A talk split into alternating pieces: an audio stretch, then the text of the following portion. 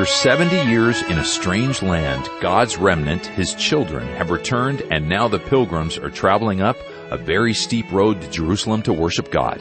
When they were in captivity, they couldn't sing, but now they're singing their hearts out, just like their ancestors sang on their pilgrimages to Jerusalem. I'm Steve Schwetz. Welcome to Through the Bible. Today our adventure in God's Word begins in Psalm 122 as our teacher, Dr. J. Vernon McGee, tells us more about the wonderful pilgrim psalms which were sung and will be sung again in Israel. As you hop aboard the Bible bus, let's say hi to Greg Harris, here with us with some good news on our home groups meeting around the world. Yes, and hi to everyone out there listening and our listening family. I can almost hear everybody going, hi, Greg.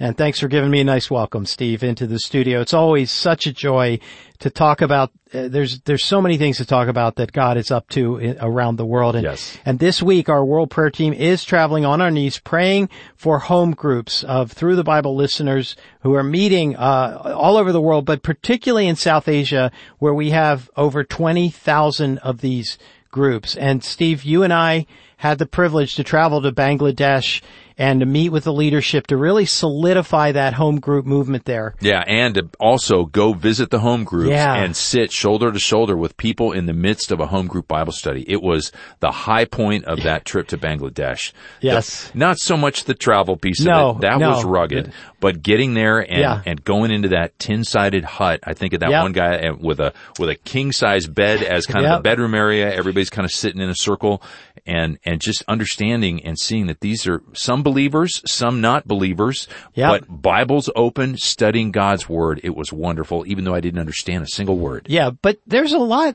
over the years I've found you can just get a lot of nonverbals, uh, Yeah. even if the language is completely above our heads. And, and yes, it was so powerful to see those home groups in action. Also, I'm aware, uh, that when we say 20,000 groups or 200 languages, sometimes the numbers don't mean that much to us Yeah. other than, wow, it's, it's really big. I think it's really helpful to, to go a little more deeper and personally like you just did. We, those were real people. Remember the grandmother holding the little boy? Yeah. And she's Her- weeping. and her prayer And she's saying, please pray for him. He's sick. And we did pray for him. Yeah. Uh, so just in the time we have, I want to focus on uh, a few months ago, I wrote to the staff with a, an announcement that we had just started a new home group ministry in a brand new language called Maru, M-R-U. Now, I've been doing this kind of work for 30 years. I'd never heard of that language, Yeah. Steve. And it thrills me because that means that this is a people group that God is letting have access to Dr. McGee's teaching. Yeah, and I love it because that's this is probably the only content that is I- in their language, Yes. secular or otherwise, and they're listening to the Bible. So people that are not necessarily have any inclination to say, "I'm just looking for some solid Bible teaching," they they're just happy to hear it in their own language. Yes. and they get the Word of God, and we hear that, and people get saved. And one of the other things we heard when we were in Bangladesh was that about one third of the thousands of people in the over Yes. 4,000 home groups are not believers. Yeah. And you just explain why. Cause they say, well, I'm interested in hearing a good program in my language. And then they get saved. Yeah, it is. It, it is wonderful. I think about that lunch we had in Bangladesh, Uh-huh. and it, just seeing so many of these little kids, and I don't think any of them were believers. I mean, No. they all. and they loved you. You have a way with little kids. it you was know? it was Spencer, my son. Who Oh, yeah, that well, time. that's true, but that's true. I forgot. You guys look alike. So, uh, but, but the, they love the, the little kids love the Schwetz family because you guys, you have a heart for them. I wish we could talk more, uh, but we're out of time as usual. Yeah, yeah. Let me pray for us, Greg, as we begin our study. Heavenly Father, we do pray for the home groups in Bangladesh and around the world where they're going out in so many places. I pray that people that otherwise would never open a Bible and never hear the Word of God, that they would be exposed uh, to the teaching and the power of the Holy Spirit, and that you would cause many to turn to Christ, and that it would be um, just a tremendous movement in South Asia and throughout the world. Thank you, Lord, for the study. I pray that you bless it as it goes out now. In Jesus' name, amen. Now here's Through the Bible with Dr. J. Vernon McGee as we begin in Psalm 122. Now, friends, we are on the pilgrim march today. We are on the homeward trail, as it were, and we are looking at the pilgrim psalms. We began with Psalm 120. It goes through Psalm 134. There are actually 15 of these pilgrim psalms. Now, in Psalm 120, we saw this man in distress, in a time of trouble. He was in a place that the neighborhood was bad and he was being talked about, lied about. He actually is living in a ghetto. And now he leaves that, takes his family and goes up to Jerusalem. And in Psalm 121, he comes in sight of the hills of Judea. Then in Psalm 122, why, he comes in sight of Jerusalem. And we see here the wonderful city of Jerusalem, and it's the place where the tribes come up. Now, will you notice, he says here, again, let me read it, our feet shall stand within thy gates, O Jerusalem. Jerusalem is builded as a city that's compact together, whither the tribes go up, all twelve of them. The tribes of the Lord, under the testimony of Israel, to give thanks unto the name of the Lord. I think it's looking forward to that day when they'll come together to go up to Jerusalem to worship. Now, they've been out of that city a long time. They actually don't really have it today. They can't build a temple there where the Mosque of Omar is. All of these sacred places are pretty well covered by Gentiles. And Hosea had said that. In Hosea 3 4, he says, For the children of Israel shall abide many days without a king, without a prince, without a sacrifice, without an image, without an ephod, and without teraphim. And certainly they have abode many days. But there's going to be a millennial Jerusalem, and this is it. Now we move on down to Psalm 123, and we called it the Eye of Hope.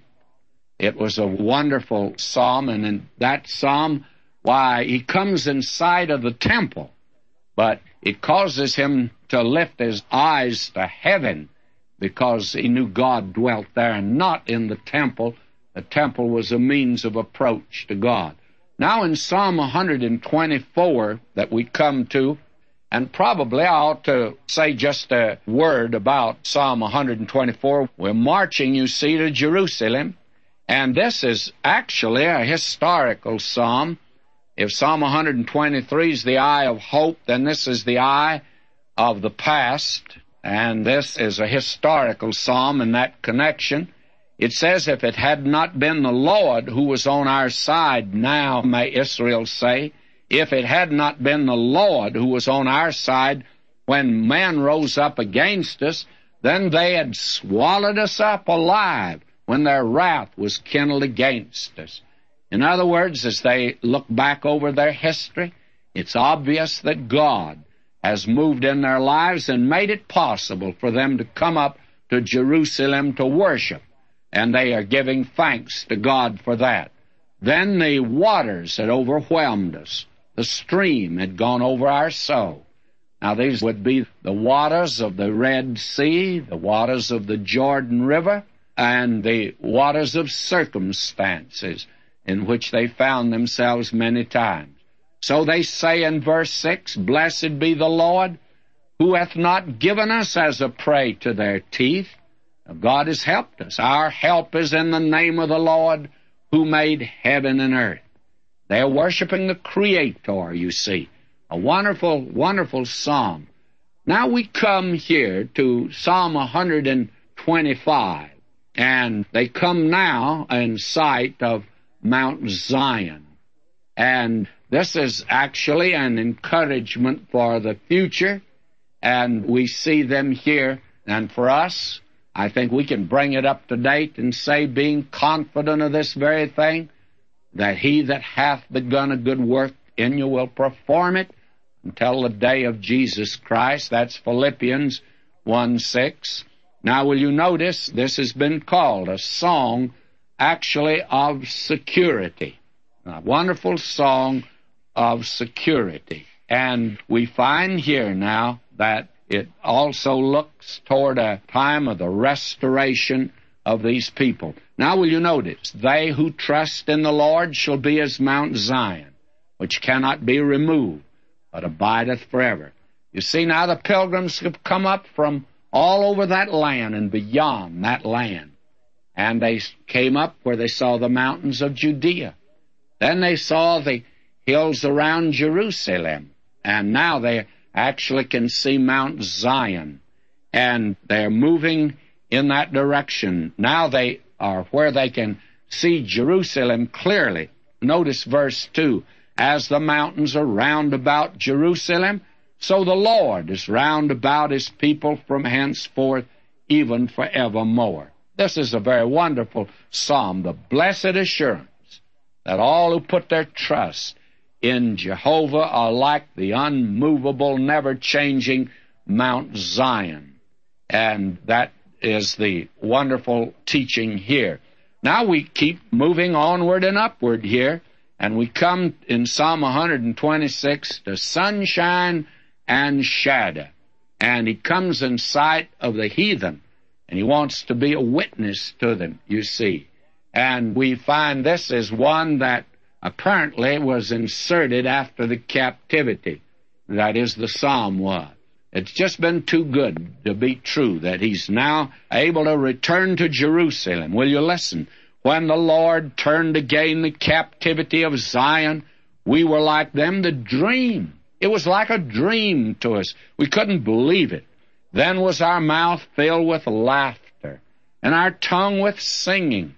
Then said they among the nations, The Lord hath done great things for them. The Lord hath done great things for us, whereof we're glad. You see, now they want to give a testimony to the world, and that is the picture that we have here. This psalm that we're coming to now, Psalm 127, it has been called the Cotter's Saturday Night Psalm and that probably is as good as any. It's a mighty crescendo. You come here to the crest of the psalm and you come as high as you can to Mount Zion. You just don't get any higher or to the temple area, but this carries us right into the heavenlies. And here's a psalm that's good for us today. And by the way, this is a psalm that reveals an utter dependence upon God. And this is the psalm that has been used on several occasions. It was used at the inauguration of President Eisenhower. There were two Bibles, and one of them was open at Psalm 127. And the George Washington Bible is open there. And it is one of these great pilgrim psalms. It has a message for us. Listen, except the Lord build the house, they labor in vain that build it, except the Lord keep the city. The watchman waketh, but in vain. It is vain for you to rise up early, to sit up late, to eat the bread of sorrows, for so he giveth his beloved sleep. Now, this psalm is a very wonderful psalm. The last one was a lovely psalm, but so is this one. And uh, those that think because it mentions here my beloved, that it's Solomon's.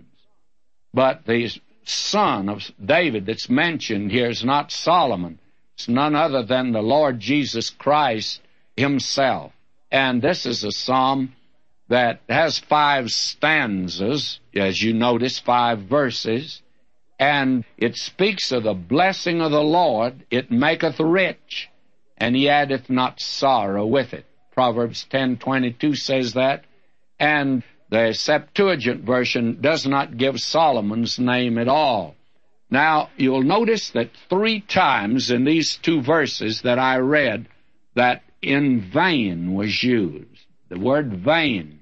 You see, everything is vain, friends, unless God is in it. Everything is dependent on Him and on His blessings. This is very important to see there was an old German proverb that said, everything depends on the blessing of God. I wish today that we looked at it like that. That's the reason it's called the Cotter's Saturday Night. A time when, therefore, the Lord Jesus said, I say unto you, take no thought for your life, what ye shall eat, what ye shall drink, nor yet for your body, what ye shall put on is not the life more than meat, and the body than raiment. Take therefore no thought for the morrow, for the morrow shall take thought of the things of itself. Sufficient unto the day is the evil thereof. Wonderful psalm. And now we find here the reference to children. You see, when the pilgrim that we are following up to Jerusalem, he brought his family, and his family are there to worship with him. Listen to him. Lo, children are a heritage from the Lord, and the fruit of the womb is his reward. There's his wife and children, and they're there, all of them, to thank God. And verse 4 As arrows are in the hand of a mighty man, so are children of one's youth. Happy is the man who hath his quiver full of them. They shall not be ashamed, but they shall speak with the enemies in the gate. They'll defend him. It's wonderful to have a child that'll defend you. And to have quite a little army of them is quite wonderful. The psalmist who wrote this knew nothing about the population explosion at all.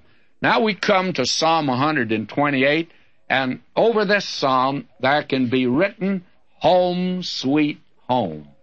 And Luther called it the marriage song. And you have here a description of happy family life. And you have the invocation of the Lord's blessing here. And here is God's picture of a happy family. And what is its foundation? Well, let's look at the psalm. Blessed is every one that feareth the Lord, that walketh in his ways.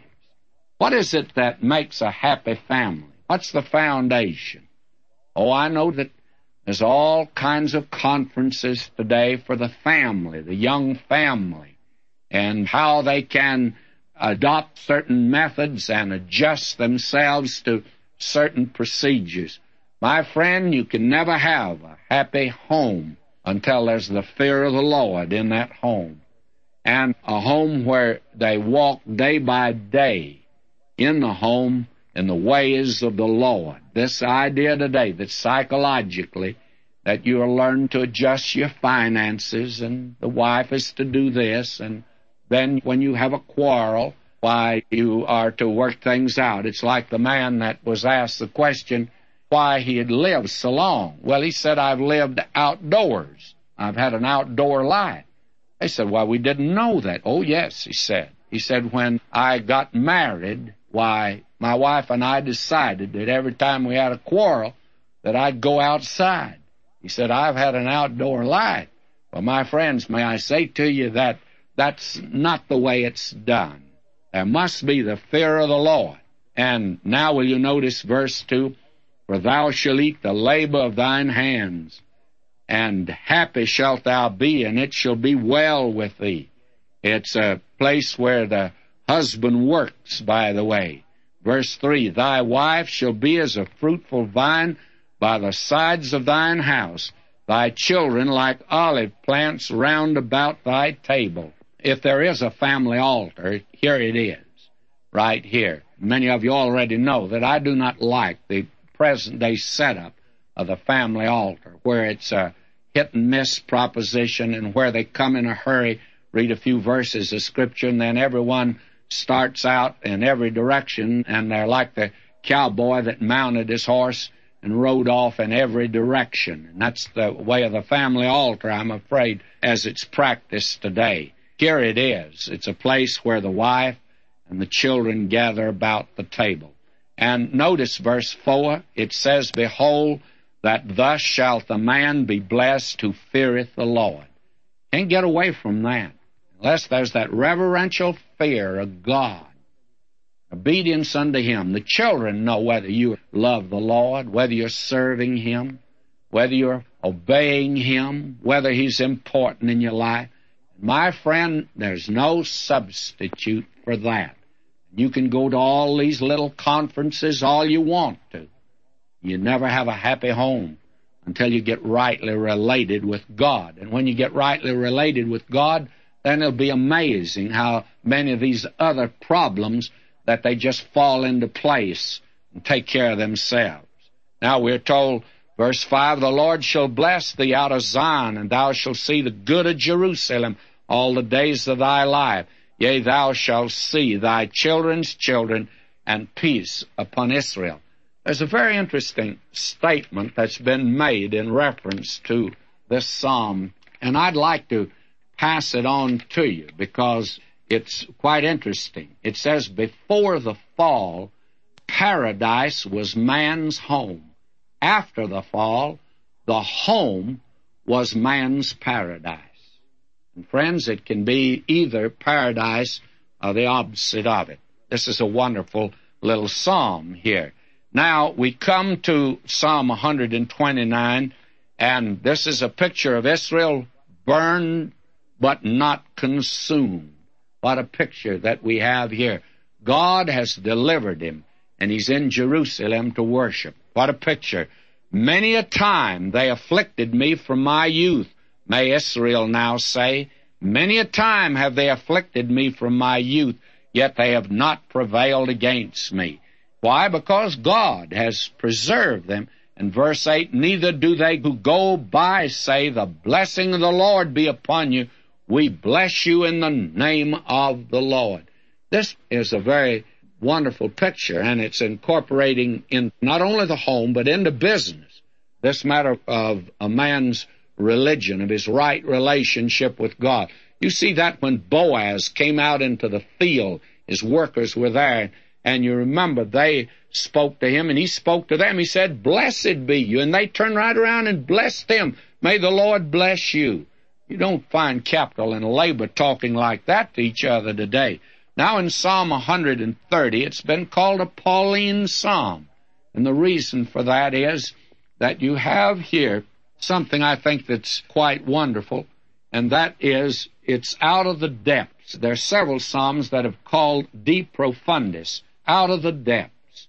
And it's a Pauline Psalm because of the fact that it speaks of that which has to do with the mercy of God, and it speaks that God has delivered man out of the depths of sin and death, and He's done it not on the basis of man's works.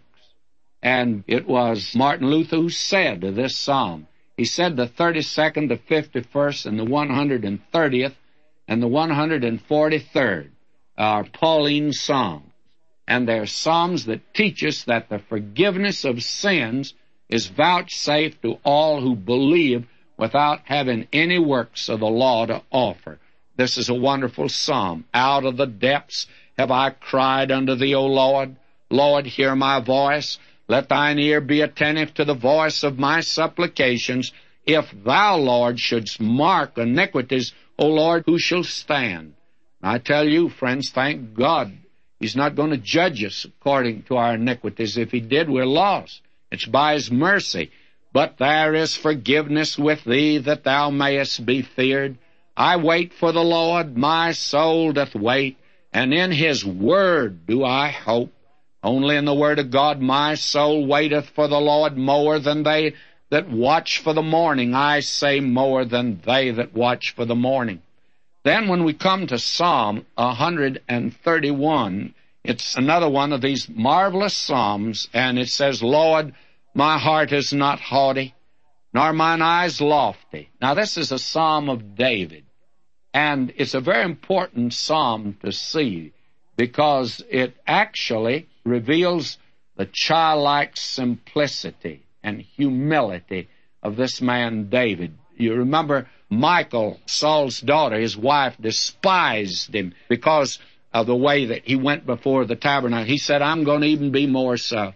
I'm going to humble myself, get down in the dust before my God. And remember, he was the king.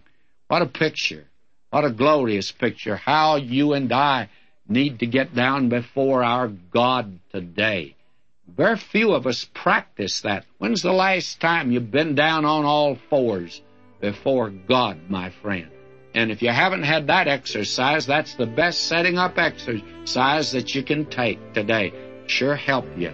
Help you spiritually. Maybe help you physically. That's Psalm 131. We'll leave off right there till next time. May God richly bless you, my beloved.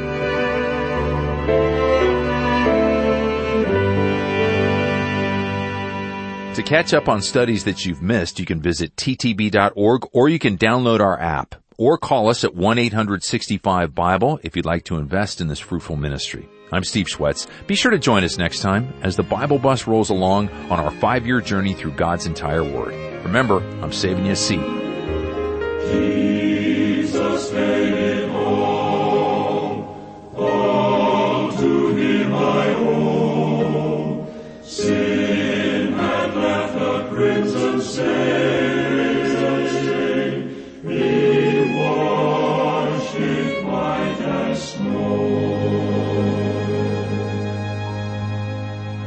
Through the Bible is a five-year study of God's entire Word, and together we discover God's purposes in history and our lives, found only when we believe in Jesus Christ.